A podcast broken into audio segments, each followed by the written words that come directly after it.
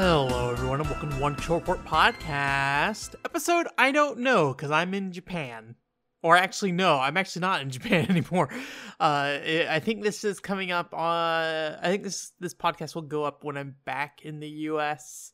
Um, but it'll be pretty soon after I'm back in the U.S. So I want to I want to give myself a little little break time. So you're welcome, Benjamin of the future. you don't have to record a podcast as soon as you get back. So hey, um, so you know, ongoing with with similar other episodes in this style, uh, basically to avoid talking about anything time specific. Uh, this podcast is going to be more more general about some some of the things, and it's going to be pretty similar to the Final Fantasy 15 podcast or Final Fantasy podcast I did, where I just kind of jumped through some games. Uh, so you're not going to get a ton of depth here or anything on any particular topic. I just kind of want to, in this case, basically cover a little bit of my history with Monolith Soft and then just give kind of like my general feel- feelings on a lot of these games. Um, it's been a long time since I've played a lot of them. So in a lot of cases, there will probably be, uh, I will just have like some general feelings about the game versus anything super super specific. But uh, I'm a big Monolith Soft fan, and that that wasn't always the case though. I mean that's true for any developer, but but I, I guess I had some experiences with Monolith Soft earlier than I than I initially realized. Um, um, so I the the first time I really took note of Monolith Soft and who they were were was with a Disaster Day of Crisis.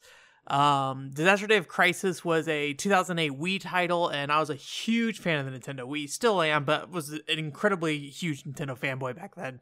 And uh, they showed off some early footage of Disaster Day of Crisis for the Wii in like 2006 or 2007, and I was like really into it. I like my I like my B level Nintendo franchises, and I thought that game looked really cool. And uh, and at some point, I found out who who was making it, which was Monolith Soft, and I ended up looking up who they were and I found out that uh they actually were somebody I had a little bit of experience with. So so about 5 years before that or something, uh when I first moved out to Georgia, my dad gave me a copy of Xenosaga for $20 cuz probably cuz he was like, "Oh, this thing kind of looks like anime and it's in the budget like the bargain bin."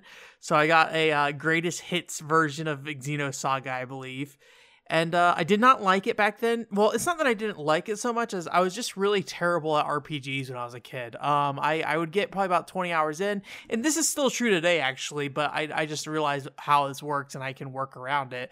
Uh, about 20 hours into a game, I get bored and go do something else. Um, and then now I just actually, you know, make a note to come come back around and play a game again and continue from where it was. But back then, I would I would get like 20 hours in an RPG and then I'd drop it and then come back again, start the game over because like I need to play through all this and then get 20 hours in, then drop it again. So I noticed that that was the case, and so I I went back and I uh when I after I saw that uh, had made that game, I was like, let me let me check this game out and I and I sat down and I and I really and this was like around like I was kind of like 16 17 or something like that and I had just started kind of getting into RPGs again. Um I had had uh played Tales of Symphonia and and uh I believe uh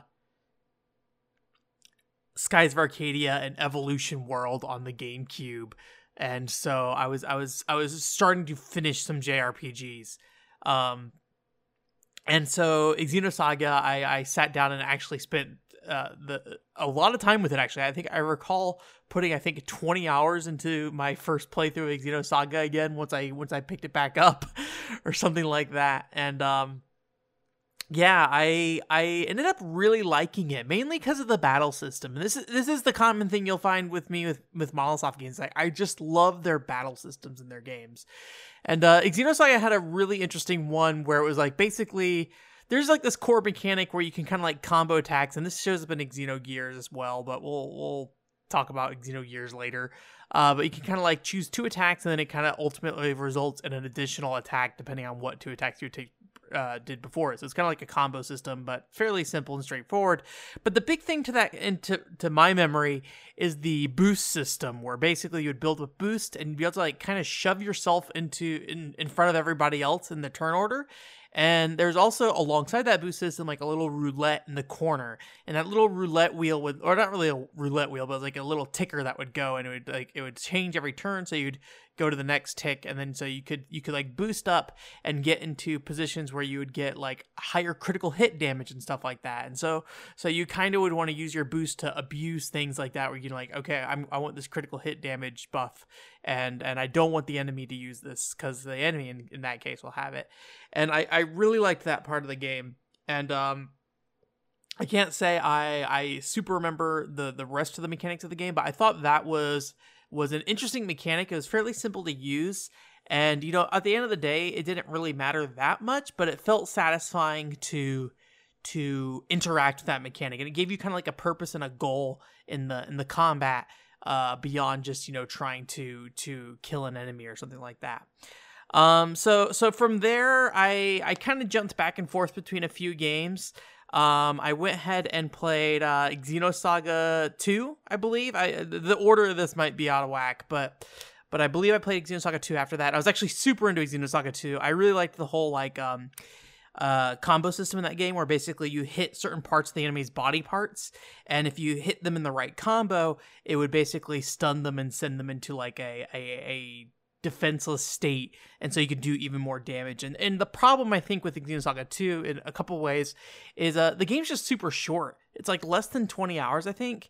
And and so you don't really get a ton of time to learn that battle system and then really take make use of it. Like by the time you're just kind of ramping up and and really learning how to abuse these these mechanics and you know building your characters up the game just kind of ends um, but I do really like the story of Xenosaga 2 to a lot. I, I seem to recall the uh, the story with like Rubedo and Albedo, which is basically like these three kids that are kind of I, I don't really remember the context of what they are, but in some ways they're kind of like child soldiers to some extent. I seem to recall them being in, engaged in some kind of conflict, uh, and then like their their interactions with each other and and there's like one particular person in that group albedo who just kind of loses his mind at some point and uh and i really liked that character development in that story and i recall like really liking the character development of ziggy and momo and and then by the time uh by the time that game was done, um, I felt really good about where those characters had left off. So,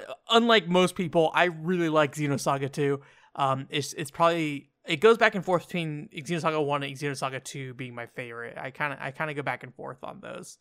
Um, and then I think after Xenosaga 2, I, I, took a break from the Xenosaga series and I went and played uh, the original Baten Kaitos uh, for the GameCube. And and this game kind of took the and it's like it's like every every one of these games kind of like steadily uh, made the the battle system more complicated, but I thought more interesting is is what was happening because like and I think this is like a common point across all soft games is that like you get a lot of elements to a battle system, but you don't necessarily have to interact with all of them, and it's satisfying to to learn them and and make use of them. And you get you do get pay you do get a payoff for trying to use it but like the game doesn't really rely on you being like being super efficient with this battle system. So you, you can kind of make things work out as you need to. And I think Baten Kaitos really embodies this because uh, basically it's a card game. So you you you spend and it has a lot of downtime because of this because uh, you build a deck and and then while while you're in battle you basically get handed cards in from your deck into a hand of like i think it's like six or seven cards and each, each of these cards can do different things so they're like you know healing items uh, armor for defense pieces uh, swords for attacking and things like that. And each of these cards have like number number values on them, and the number values are not related to stats of the card, but it's like related to the order in which you should use these cards. So so kind of the intention was you you built up different orders. So you know you if you did a combo that was like a one card to a two card to a three card, um, it would it would increase the damage. Or if you did like double ones and double twos or something like that. Um, it's been a long time, so I don't remember if these are the exact combos, but this is what my you know brain remembers trying to put together in this game. Um, and it was it was really interesting and and and and what you kind of did because it was a turn-based game you got a little bit of time to sit there and kind of like look at your hand and figure out what you're going to do but as you use these cards another card would like slide into your hand so it was there was like you know i could see the one two three like combo I'd want to do. But then as I'm doing that, I'm like, oh, a four and a five came in, so now I can do a one, two, three, four, five. Um, but there's there's like an additional layer on top of this because it's not just count like like just doing a number of cards. Um, there's also this really I don't know if elaborate's the right word, but there is a an interesting elemental system in the game where uh, elemental attacks that are of different elements that counteract each other actually will negate the damage. So if you do like 50 damage in fire and then do like 50 damage in water in the same attack turn, uh, you only do five damage. You only do five uh, fire damage because the water completely negated out 50, 50 of that that fire damage that happened. And it's kind of crazy because at the end of every single attack, like a stat screen pops up and lets you know like what you did during that turn and how how it calculated the damage values. It's like very much like, hey, we want you to know how this works and i think that's super important early on for understanding uh, you know how damage works because if, if if you just did like a bunch of attacks in a row and then did like three damage because you know you offset these elements and the game didn't tell you that would have been like incredibly uh, confusing in my opinion. Um so yeah so you had a lot of these different things you have to kind of think about and and it it, it it was super satisfying when things were, did work out because I think the the last boss in that game, I I'm pretty sure I beat him in like two or three turns because I had just an amazing hand once where I did like a a a like one through nine combo with all the elemental damage that was the boss was weak against or something, and it just like destroyed him. so I, I think like story wise, Baten Kaitos isn't great. There's there is a really interesting twist at the end of the game, um, but they don't really do anything with it. So so it's like a it's like an interesting twist that doesn't really amount to anything. But at the time, it was pretty cool and um, it's it's definitely a little lower budget than Xenosaga. Like something I didn't say about Xenosaga one and two earlier is that they're like all these cutscenes in Xenosaga one and two are like r- handcrafted and and just like painstakingly put together, and like like huge chunks of the games are voice acted. There's a ton of Xenosaga one, particularly a lot of really lengthy cutscene times, and so if you're like r- really into the lore and the characters and stuff, there's a ton of that, and it was all presented in a really nice fashion. Even if like the graphical styles of Xenosaga one and two are kind of debatable and how how well they or how they look. Um, and Baten Kaitos was very much not that. It was very much budget. It's all talking heads on, you know, character portraits on on dialogue boxes and things like that. And the voice acting was real bad. It, it was recorded like somebody had their head in a box. It's it's it was pretty crazy. Um, and I think I think shortly after that, I went ahead and picked up uh, uh, Xenosaga three, and um, I don't and and this is something I you probably have heard me talk about before. I don't like Xenosaga 3. Um, I feel like Xenosaga 3 is has a has both a story and a battle system problem. The battle system problem is that it feels like you know I, I think there was a general backlash about Xenosaga 2's battle system that it was too complicated. And again, I sometimes wonder if that's just due to the length of the game because by the time you're really figuring it out, the game's over. Um, in the case of Xenosaga 3, it's a pretty straightforward um, battle system, though I do think they introduced the break mechanic, which actually would become very important later in the other Xeno games uh, after this. But um, yeah, the break mechanic in Xenosaga 3, if I recall correctly, is basically you just hit an enemy a certain amount of times, and then once you do, they get like in a, a vulnerable state, and you can kind of like knock them in the air, and then you can um, you can uh, you know use skills that do extra damage to an enemy that's in break. Um, I think the problem was though is like unlike an Xenosaga 2 where you're like doing a combo to put somebody break, it literally was just like smacking the enemy as much as possible or using skills that increase that break meter. And and it just there wasn't a lot of strategy to it. It was just kind of there. And and it, I I didn't like that part of the game at all. And and I, I I need to go back and replay it and maybe I'd feel differently today. But I just I just couldn't stand it. And I and I really was not a fan of Shion's story. I she was super whiny and like there's a whole series of events at the end of Xenosaga 3 that I that incredibly frustrated me back then at least. it's uh, 10 years ago at this point. And like Shion became one of my least favorite characters in all of gaming. I I think she's just not an enjoyable character to listen to. Her her story arcs and her decision making is is really annoying. And I think I have this problem with a lot of times where like if a character makes decisions that don't necessarily seem like logical, it really bothers me. And I realize in real life people people don't always make logical decisions. I know some people that I that maybe I uh, like are a testament to that.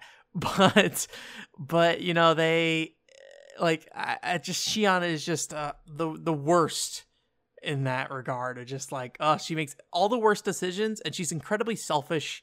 And and when when it comes to like living up to the consequences of her actions like everybody basically just ignores what she's done. And it, it, and it bothered me. It bothered me a lot back then. Again it's been 10 years. Maybe i'm misremembering things but i i really couldn't stand it. And so xenosaga 3 is still to me the the worst monolith soft game ever made and and it's it was incredibly disappointing to me i i I still like think about it back today and just like it it it's just an experience I I I don't I don't value or cherish at all. So it's very strange to me to see people who like Xenosaga 3, honestly. I don't really get it per se. But uh, I would like to someday replay through the Xenosaga series and and kind of re-explore that and see, refresh my feelings on it, and then go and see what other people out in the world feel about Xenosaga 3. So then we get to Baten Kaitos origins, and I don't have a ton of strong feelings about Baten Kaitos origins. I really like the character Milly. I remember that much. And uh, there were some some interesting th- character developments with like, or not character developments, like voice acting, like Guillo, where he has like both a male and a female voice at the same time. I think that was really cool. Uh, and it also has a twist at the end, which um, you can kind of see coming, but when you get there, the way it's presented is kind of cool. I like it, and it, and it wraps really well in with the first game. It's one of those things where it's like if you've played the first game, Origins twist ending is just like, oh, okay, kind of thing. And then like there's like an even deeper layer to it where like if you go back and look at some of the final dungeon stuff in that game, you you kind of make some connections between what they set up in Baten Kaitos Origins. It's a prequel to uh the to the original Baten Kaitos, so so they can play with some stuff in some interesting ways. Um, but I didn't super love it, and I think this is around the time that I was like thinking for the first time. I was like, you know, I wish I wish Monolith Soft just kind of focused on new IPs. Like I like Xenosaga was fun, and I like the how Xenosaga Two built upon that, but um. Baten Kaitos and and it's like how it builds on it into Baten Kaitos Origins. They are very different games from a combat perspective, but I think I think the core concepts um, being kind of strained into another game type didn't exactly work out in the case of Baten Kaitos Origins. Although it is a much faster game, I will say, and and and I think that's probably why the changes that were made were were done. I think it's a, I think it's a, has a like a real time battle system versus a turn based one too. Um, but yeah, I just I, I just didn't super love Origins. Um, and it's a fun game though. I, I don't I don't regret it. If you like Baten Kaitos, I, I would recommend going and playing Origins. One thing I didn't mention about this, I'm gonna roll back to Baten Kaitos, and, and, and I believe this is in Baten Kaitos Origins as well. Is that the dungeon design in, in Baten Kaitos is really unique. Every dungeon has a gimmick, and like it's a really fun and neat gimmick. Either it's a visual gimmick or or or some kind of mechanical gimmick. Uh, you know, it, it, can be as simple as you know raising and lowering the water levels, or something like like there's a dungeon where you just go into the arcade game Tower of Druaga and you run around and play Tower of Druaga in Baten Kaitos form. It's it's pretty cool. I like it quite a bit. So. So around this time, I can't remember if this was before I played Baten Kaitos Origins or after. Uh, Disaster Day of Crisis finally came out. This was like 2008 or something, and I looked at like how like I waited a while to see if Nintendo America would bring it over, but you know, there's all those news stories that were out about how Reggie Fils-Aimé had basically decided it was not a game worth bringing over. And and honestly, I'll tell you this today as as someone now from a Nintendo America perspective, bringing over Disaster Day of Crisis would have probably not made them any money. I totally understand. Um, that doesn't mean I don't wish they brought it over anyways, but but you know, I was I I get it. And and I, I don't think it was a bad move on Reggie's part. I think he, he was being very smart. And uh, I will say, you know, all the anger of me on the internet along with other people was probably slightly unjustified. Although, you know, I think I think anybody, I think anytime a game gets denied a localization and you're looking forward to the game, it, it's not a happy thing. It's like, ah, dang it, and now I gotta now I got to figure out how I'm going to get around to playing this. Is somebody going to fan translate it? Thankfully, uh, Disaster Day of Crisis not only had an English translation, but was originally in English and Japanese, but they actually retranslated the the game for America, which didn't come out, and then they used the American translation for Europe. It's a weird situation of, of events. um, anyways, but um, yeah, so I, I got Disaster Day of Crisis, and you know, I was super pumped for this game. I was like, yeah, yeah, I was ready for this. I had been played a bunch of Monolith Soft games up until this point, and I was ready for it. And I like Disaster Day of Crisis a lot. I have very fond memories of Disaster Day of Crisis, and on paper, I still really like what the game is. I think mechanically, it's kind of weak in some regards, but um, it's it's cool. It's like a it's a big variety of motion control things that you do. You get to drive cars. You get to you know shake the Wii remote to run away from you know lava or carry a dog through a hurricane. Uh, you get to fight bears in a forest. There's like a bunch of different weapon types. You can do some really interesting builds of just like single shot guns that do max damage and stuff.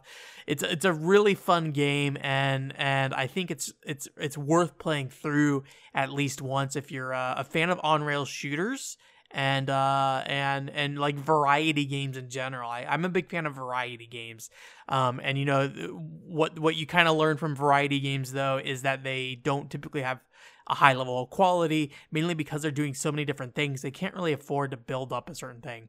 Uh, but it also was like a disaster story, and I, I, hadn't played, you know, Raw Danger at the time and things like that. So it was like a very, a very fresh story for me in terms of games and like the character development. And I'm a big fan of Raymond Bryce. He's just like, I, he's a fun character. I don't know. It's it's kind of it's got like just the nice touch amount of goofiness with like you know being like eating the giant hamburgers to heal and stuff like that. It's it's there's a lot of really nice things about Disaster Day of Crisis, and I think I think the execution is a little weak, and I probably feel the same way about like Final Fantasy, uh, the Crystal Chronicles, the Crystal Bearers, where it's like, yes, there's a lot of really cool things in this game, but the execution is just weak enough that it's it's really hard to recommend to too many people. But but I think Disaster Day of Crisis is a better game overall than Crystal the Crystal Bearers and and holds its experience together in a in an interesting way. And you know, I think all the different natural disasters is a really fun way to add a lot of variety to a game that mostly takes place in in in, in like military facility kind of things and and uh, you know cities and things like that. And it, it, gives you an excuse to go through a lot of fun environments. There's a lot of really neat boss battles where you're like fighting you know these military soldiers in very creative ways. It's not just sitting there and shooting each other to death, although shooting is a big part of it. But you have like the helicopter battle where you shoot the guy to to knock like the the detonator away from his or shoot the helicopter to blow it up to knock the de- detonator away from his hand and things like that. Um, and and the voice acting is great. I love all the voice acting. Um, and and I enjoy the story. Someday we'll, I think we'll do something with Disaster Day of Crisis. I'm not sure when, but uh, I, I, I wrote re- many reviews back in the day, and and I think I'm at the point in in my life and how I make content where I could I could make something that I, I feel really good about about Disaster Day of Crisis. So so even though I didn't super love Disaster Day of Crisis, I do really respect it as a game, and I think it's a great Wii game for what that system was doing. But you know, would I tell everybody to play it is kind of another thing. Um, and and you know it, it, introduced me to this great developer. You know, Disaster Day of Crisis is nothing like any other Monolith Soft game, but uh, but it introduced introduced me to this great developer who made all these great games and I and I'm just like really I guess I'm really glad I, I got interested in that game because it really introduced me to this whole world of RPGs that I really enjoy. I think if I didn't end up playing Tri-Ace games, like if I didn't find out about Disaster of Crisis, I probably would have just been a really big Tri-Ace fan. That's probably what it would end up being. Uh, I would really like to play more Tri-Ace games, but Monolith Soft games have definitely been my focus in terms of like my personal like JRPGs that I follow developers with. So, anyways, so that's kind of like the end of the first arc of that, and then from there it's been kind of um, you know, uh, up and down. I think um um. I I will say this today, like still today, Baten Kaitos is my favorite um Monolith Soft game. Uh but that doesn't necessarily mean I, I didn't like stuff going forward. And Disaster Day of Crisis kind of holds that special spot for me in that developer's history. So so those kind of places are already kind of claimed at this point for me. and so I think there there I think I'm really waiting for something to to defeat those two games for me like you know do, do something unexpected like with disaster day of crisis or or create a new ip to build on top of that um and and to some extent uh, I, we almost i almost quite almost got that um uh, you know, at this point, I was very familiar with Monolith Soft, and uh, they announced Monado, beginning of the the new world, and I was really excited. I was like, great, great, a new new Monolith Soft IP. I I am ready for this game, and you know, I, I really enjoyed the the first trailers we saw and everything. Um, then they renamed it to be uh, Xenoblade, and you know, at the time, I think I, I th- at the time I think I realized this that like this game had been far enough along in development as a different game that it wasn't going to feel like Xenosaga or something like that. I didn't really expect it to feel like a Xeno game, and and, and thankfully it didn't. And I and I think the it was important for this game to not be a Xenosaga game for most of its development because Xenosaga one through three had a ton of baggage with it, um, just from a story perspective and the themes they are pursuing and you know, I think those games kind of I don't know a better way to put it, but like got up their own butt in a lot of ways and and I think they really need to be kind of brought back down to earth, make something that is is self-contained and and you know, trying to create a new world and, and and they do eventually they do bring in some xeno xeno style themes into xenoblade uh, but it's very light and it's a, in a very controlled way that I think is very is a much smarter implementation. Um, and you know, I do really enjoy uh, Xenoblade, and I and I really liked it at the time. Um, I think I think Xenoblade is probably the best game that Monolith has ever made but it does it's not my favorite game. Um and and i think if you're if you're if you're looking to get into the monolith soft's titles xenoblade chronicles 1 is a great place to start because baten kaitos comes with a lot of baggage and disaster of crisis isn't quite you know representative of the rest of their library.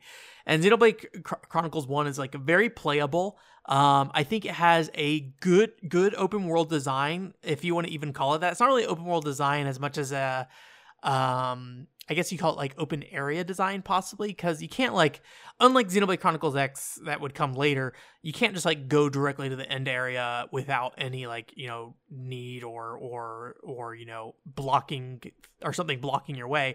It's a linear experience. You kind of get funneled from one area to the next as the story takes you through, and each of those areas open up as like little pods of areas and and then like it narrows back down until you go to the next area, and then it opens up as a pod of area again. Reminds, reminds me a lot, very much of like Deus Ex for the P- PC, where it's like yes, it's like this little open environment, but it's only this environment, and and then you have to exit the area to get to the next environment through like a very specific path or one of a few specific paths. In the case of Xenoblade Chronicles, though, it is a very specific path to get from one area to the next.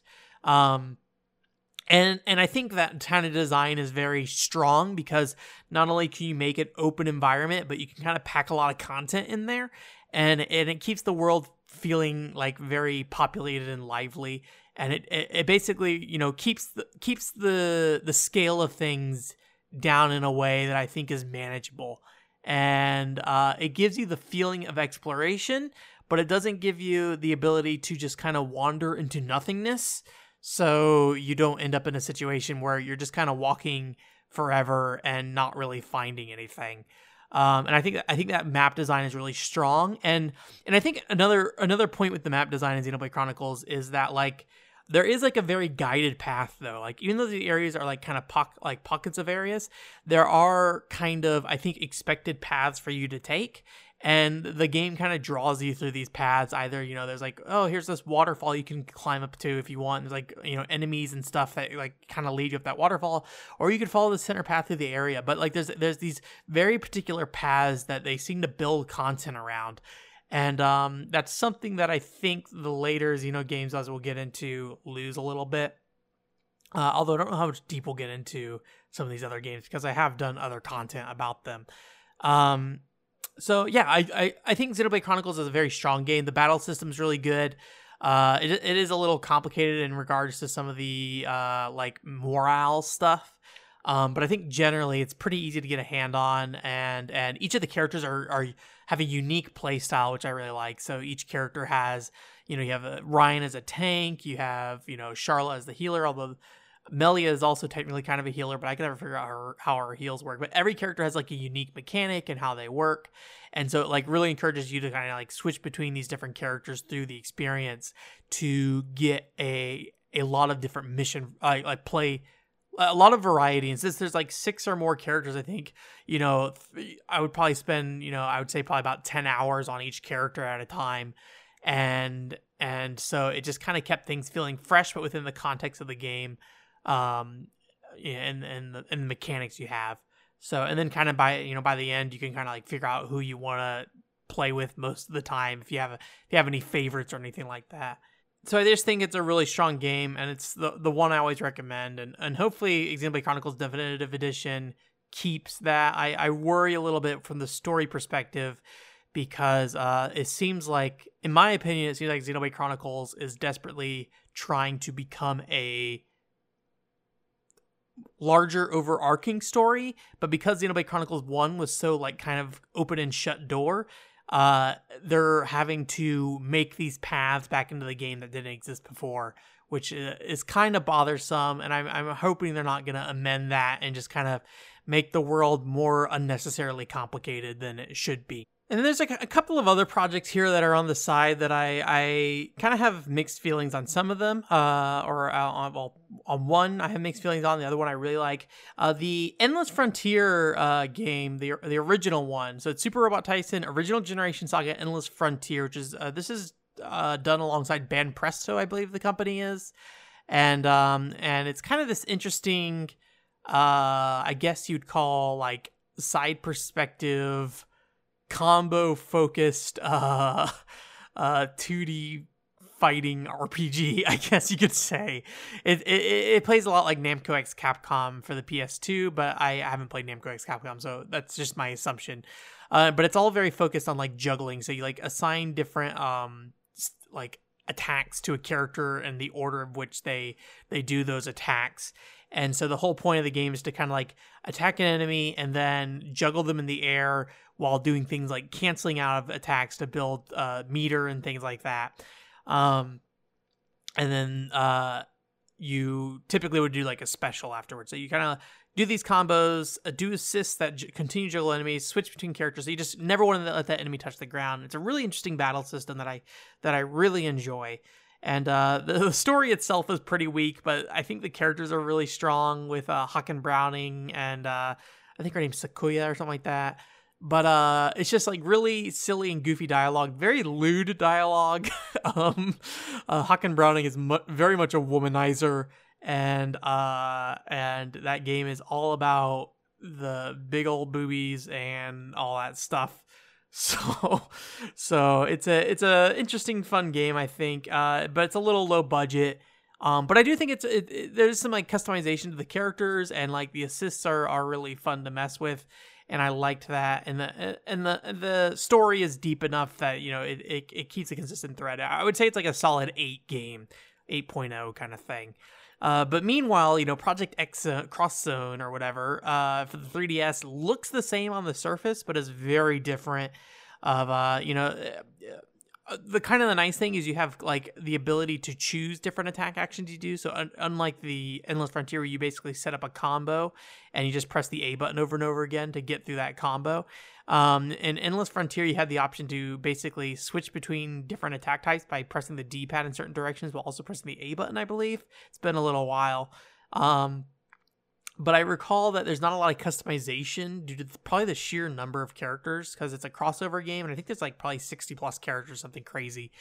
And uh, also because of that, there's just like too much going on for any relevant story to matter at all. So you get a lot of these characters from different franchises that that kind of show up, but it, it just kind of it's kind of meaningless um, because a character will have like a chance to say three lines, but anybody in that that room could have said the same lines, and it wouldn't apply to that character at all. So like you don't really get any character development. It's just kind of like a hey, there's this dude that I like from this game, and it just kind of it's it's just kind of very shallow in that regard. But it is nice to be to see like different scenarios and different some some characters do get a little more extra time and and get like a little sampler of that. So like uh, that the Project Crossing was the first time I interacted with God Eater and uh, uh, there's a there's a Shining Force game, Shining Force X or something like that that I that I kind of want to play now because of Project Cross Zone, Zombies Revenge and stuff like that. So I think it's like a great sampler piece for like trying out all these little franchises. But when it comes to like you know fan service, unless it's a character that just doesn't show up in any game ever anymore,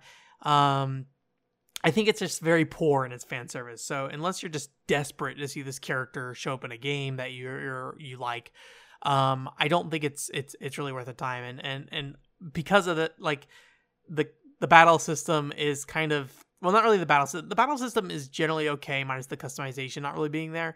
But the the map design, because it's a strategy RPG, is incredibly tedious because there's so many enemies, and the game just drags on and on and on, and it just doesn't ever really develop into anything. And there's not a lot of strategy to the game either, so it's just very mindless, and it becomes incredibly tedious. It's a very long game too, and to my understanding, Project Cross Zone Two does not do anything to address any of that, which is disappointing to me. Uh, and I never picked up Project Cross Zone because of it, although I might, or Cross Zone 2 because of it, but I might pick up Project Cross Zone 2 uh, in the near future. So these last two titles, I'm not going to spend a ton of time on because I have talked about them before. Uh, Xenoblade Chronicles X. Um, I I took a long time to really warm up to Xenoblade Chronicles X. The the reason being is that I'm not I'm not a fan of open world game design uh, except for like the ones I mentioned earlier with like Xenoblade Chronicles having the pocket kind of game design with like, you know, these very focused paths and stuff like that. Uh, Xenoblade Chronicles X is very much an open world game. You can go right to the end of the game if you want. Um, you know, you'll die, but you can go to the end of the game if you want to. You can go to the final continent. You don't have to wait for any story thing to happen. You just jump in the water and swim to that continent if you really want to. um, and and you know, the first 70 hours of that game, I had a really hard time appreciating it. There's only like 10 story missions, and the rest of the game is all side content. And there's a ton of these relationship trees you have to build up, which a lot of this stuff is still a part of like the main Xenoblade series, but the game's not reliant on them, whereas Xenoblade Chronicles X is reliant on them. So there's like a ton of like building character relationships, doing tedious quests, and things like that. But there are a lot of like interesting side quests, and it feels very much like an MMO game where if you're like, if you're interested in this town, you know, you don't necessarily have to go around and do the side quest, but you can do the side quest and really absorb the lore. Um, and the kind of the whole game is about like bringing alien races together alongside you, and so you get to learn about all these alien race cultures and things like that, and all these side quests, and kind of just deal with these small problems that that you know display cultural differences between the races and things like that, and and I really enjoyed that part of the game. And it has a more, um, I don't know what you would call it, like a more like kind of laid back, goofy vibe. And I think I think a lot of MMOs rely on this, like Final Fantasy 14, World of Warcraft, things like that, where like because you're spending so much time in these games doing such like you know silly, tedious quests and stuff that the developers recognize are silly, you get a lot more like fun stuff. So you know in Final Fantasy 14, you get a bunch of like you know goofy names for quests and like references to pop media and or pop culture and stuff like that. And so in Xenoblade Chronicles X, you have a mission that's basically almost entirely based off of uh what's that very popular movie called? Oh my gosh. People are gonna kill me for not remembering this. Uh, Back to the Future. um, there's like an entire quest line based off Back to the Future and things like that. And um, yeah, and it's, it just has a very lighthearted feel, and I think the the soundtrack is really reflective of that. It's just like a really bombastic soundtrack with like a lot of really goofy songs with like really silly vocals and things like that. I think the biggest problems that this game has are their major, major UI issues. The game desperately needs some like quality of life patches that never came because the game was basically abandoned at the first patch. Uh, probably to go work on Xenoblade Chronicles 2. um, and and also like uh it's just like it feels unfinished in some ways. Like the multiplayer mode just feels completely undercooked it seems like they it really feels like a game that they were working on and then Nintendo's like, "Hey, you guys know what? The Wii U's dead. Uh wrap up what you're doing and we're going to start moving over to this Switch thing." It really feels like that that is how the console kind of worked out, especially with Zelda uh being like a primary focus of Monolith Soft kind of after this game. So so yeah, I like Xenoblade Chronicles X, but uh, it, in, I will say this: battle system wise, it's very similar to the original Xenoblade Chronicles mechanically. There are some changes, but um, it's a little disappointing in how similar it is. Then we have Xenoblade Chronicles 2, which I do have a review on Xenoblade Chronicles 2, so I will link that in the uh, description and at the end of this video as well. But uh, Xenoblade Chronicles 2, I like a lot. Um, it, eh, you know, I complained earlier about uh, Monolith Soft not doing any new IPs in a long time.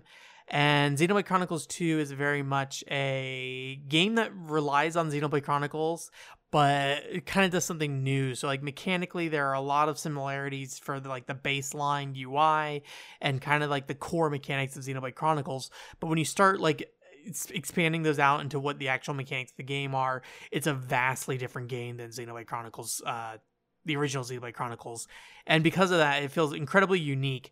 Um, but it feels a lot more closer to like a Baten Kaitos, where it has some some obtuse systems that take a lot of time for the player to like you know spend a lot of times in menus to really get it to work how they want it to, and and the game has a lot of very strange decisions from a a progression standpoint where everything is kind of fighting to get it go against you. Like there's this whole skill check system, but the skill checks require you to make random pulls on on on blade like these weapons and and as you make these random pulls those pulls have different levels of those skills and where those those blades go go to different like player equipment it's it's just a nightmare mess of complexities and the game in some ways is like all built in to work with these different weapons where like the story is based on these weapons the quests are based on these weapons your actual combat's based on these weapons and and it just creates this mess and I think and I think it came with good intentions because like the original Xenoblade Chronicles is heavily built around the Monado.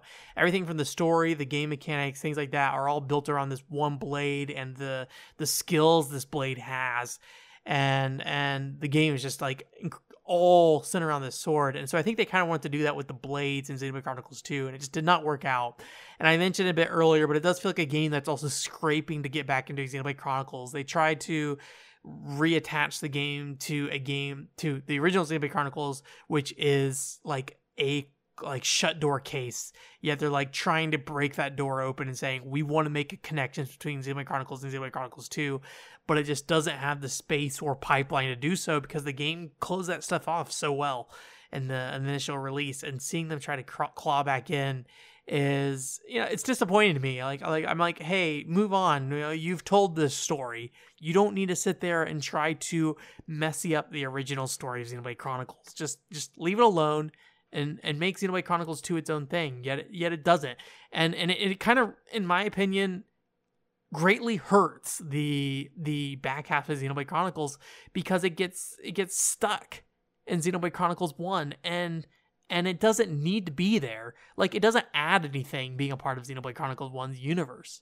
It it really just feels like they wanted to build a world but didn't know how and and just got like but they but, you know the, the they just the original Xenoblade Chronicles was just a a really strong and critically successful title and and they desperately wanted to make this a franchise when they didn't build the game to be that way it feels like. So yeah i don't know. It's um it's a little disappointing to me uh to see how that game worked out. But i do really like xenoblade chronicles 2 um going forward I, uh, monolith soft did announce a a new ip i believe but they haven't shown anything of it as like a dude standing in a field with a sword or something like that. So we'll see how that turns out. They've also expressed interest in doing more Xenoblade Chronicles and then also Xenoblade Chronicles X, which are kind of two separate series now for them at this point. Um, so you know, I I really hope they they prioritize a new IP in the near future and we see something cool in terms of my own like m- what my next tips are with Xenoblade, with uh, Monolith Soft in general, uh, I never finished Xenoblade Chronicles X. I I lost my save file at some point, so uh, beginning this year, I'll be I'll be jumping back into Xenoblade Chronicles X and trying to finish that up. So so that is a goal for this year. Obviously, Xenoblade Chronicles Definitive Edition comes out this year. I don't know if I'll play that this year, but I will probably buy it. Uh, that that's probably in the plans. Uh, Super Robot Taisen, Original Generation Saga Endless Frontier EXCEED, the sequel to the original Endless Frontier, uh, last year got a fan translation. So I'm super excited to to check that out finally because I do really like the original Endless Frontier. And yeah, as someone who's into you know was not a big fan of Project Cross Zone, uh, it's nice to see that part of the the series start again and hopefully hopefully build upon what what uh, you know Endless Frontier did. I'm, I'm not expecting any kind of like game changers. I'm guessing gonna guess it's a pretty straightforward sequel, but I'm I'm hoping to play through it and and hoping to enjoy it. Um, and then as I mentioned with Project Cross Zone 2, I might pick it up, but like I don't have a lot of I'm not excited to play Project Cross Zone 2. I think it's very very very low priority on my list of Xeno of Monolith Soft games to to play at this part. Uh, you may not be aware, but Dragon Ball Z Attack of the Saiyans on DS actually is a Monolith Soft title, so that's something I'm going to look into. I don't know how it works mechanically. Uh, it is getting kind of pricey. I mean, being a Dragon Ball Z game, I think alone, uh, you know, adds a value to it. And I don't know if like the popularity of Xenoblade Chronicles 2 has uh has made people look at it a bit more. I, am wondering if it is a pretty close, like like a clone of of Endless Frontier and Project Cross Zone or something like that. But I haven't looked at it in a long time, so I actually have no idea how it works mechanically. Soma Bringer has had a fan translation for a long time, and I think this is the game I'm most excited to check out. Although I think people have said it's kind of an underwhelming game.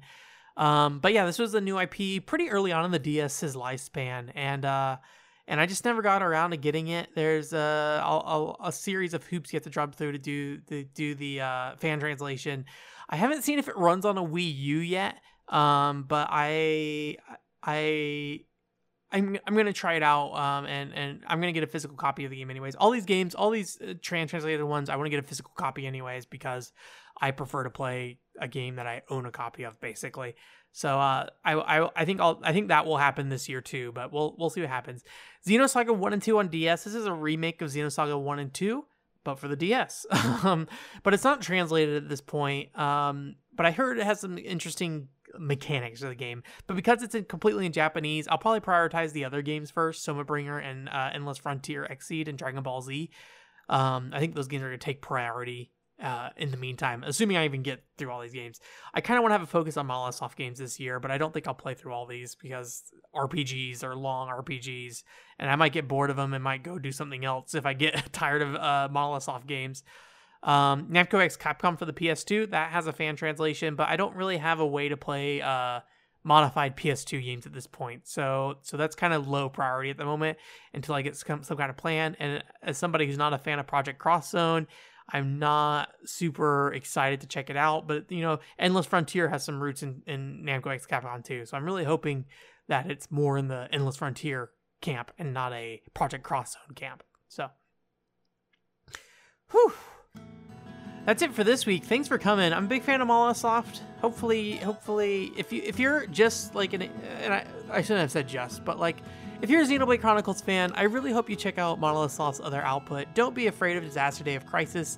I realize from a mechanical standpoint, it has nothing to do with any other Monolith Soft game, but I think it's a really unique Wii game, so I, would recommend checking that out. But uh, Baten Kaitos is a great game, and if you're if you're okay with some downtime that requires some management of like uh, you know building decks and things like that, I think it's it's it is my favorite Monolith Soft JRPG. That's that's for sure and I think one of their strongest titles. But you know, from a story perspective, it's not as good as, as some of their other games either.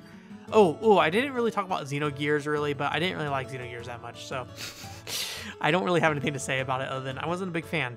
Um, but you know, I think a lot of it becomes from uh, Xenosaga covers a lot of the same themes as Xenogears, and Xenogears was very important for its time.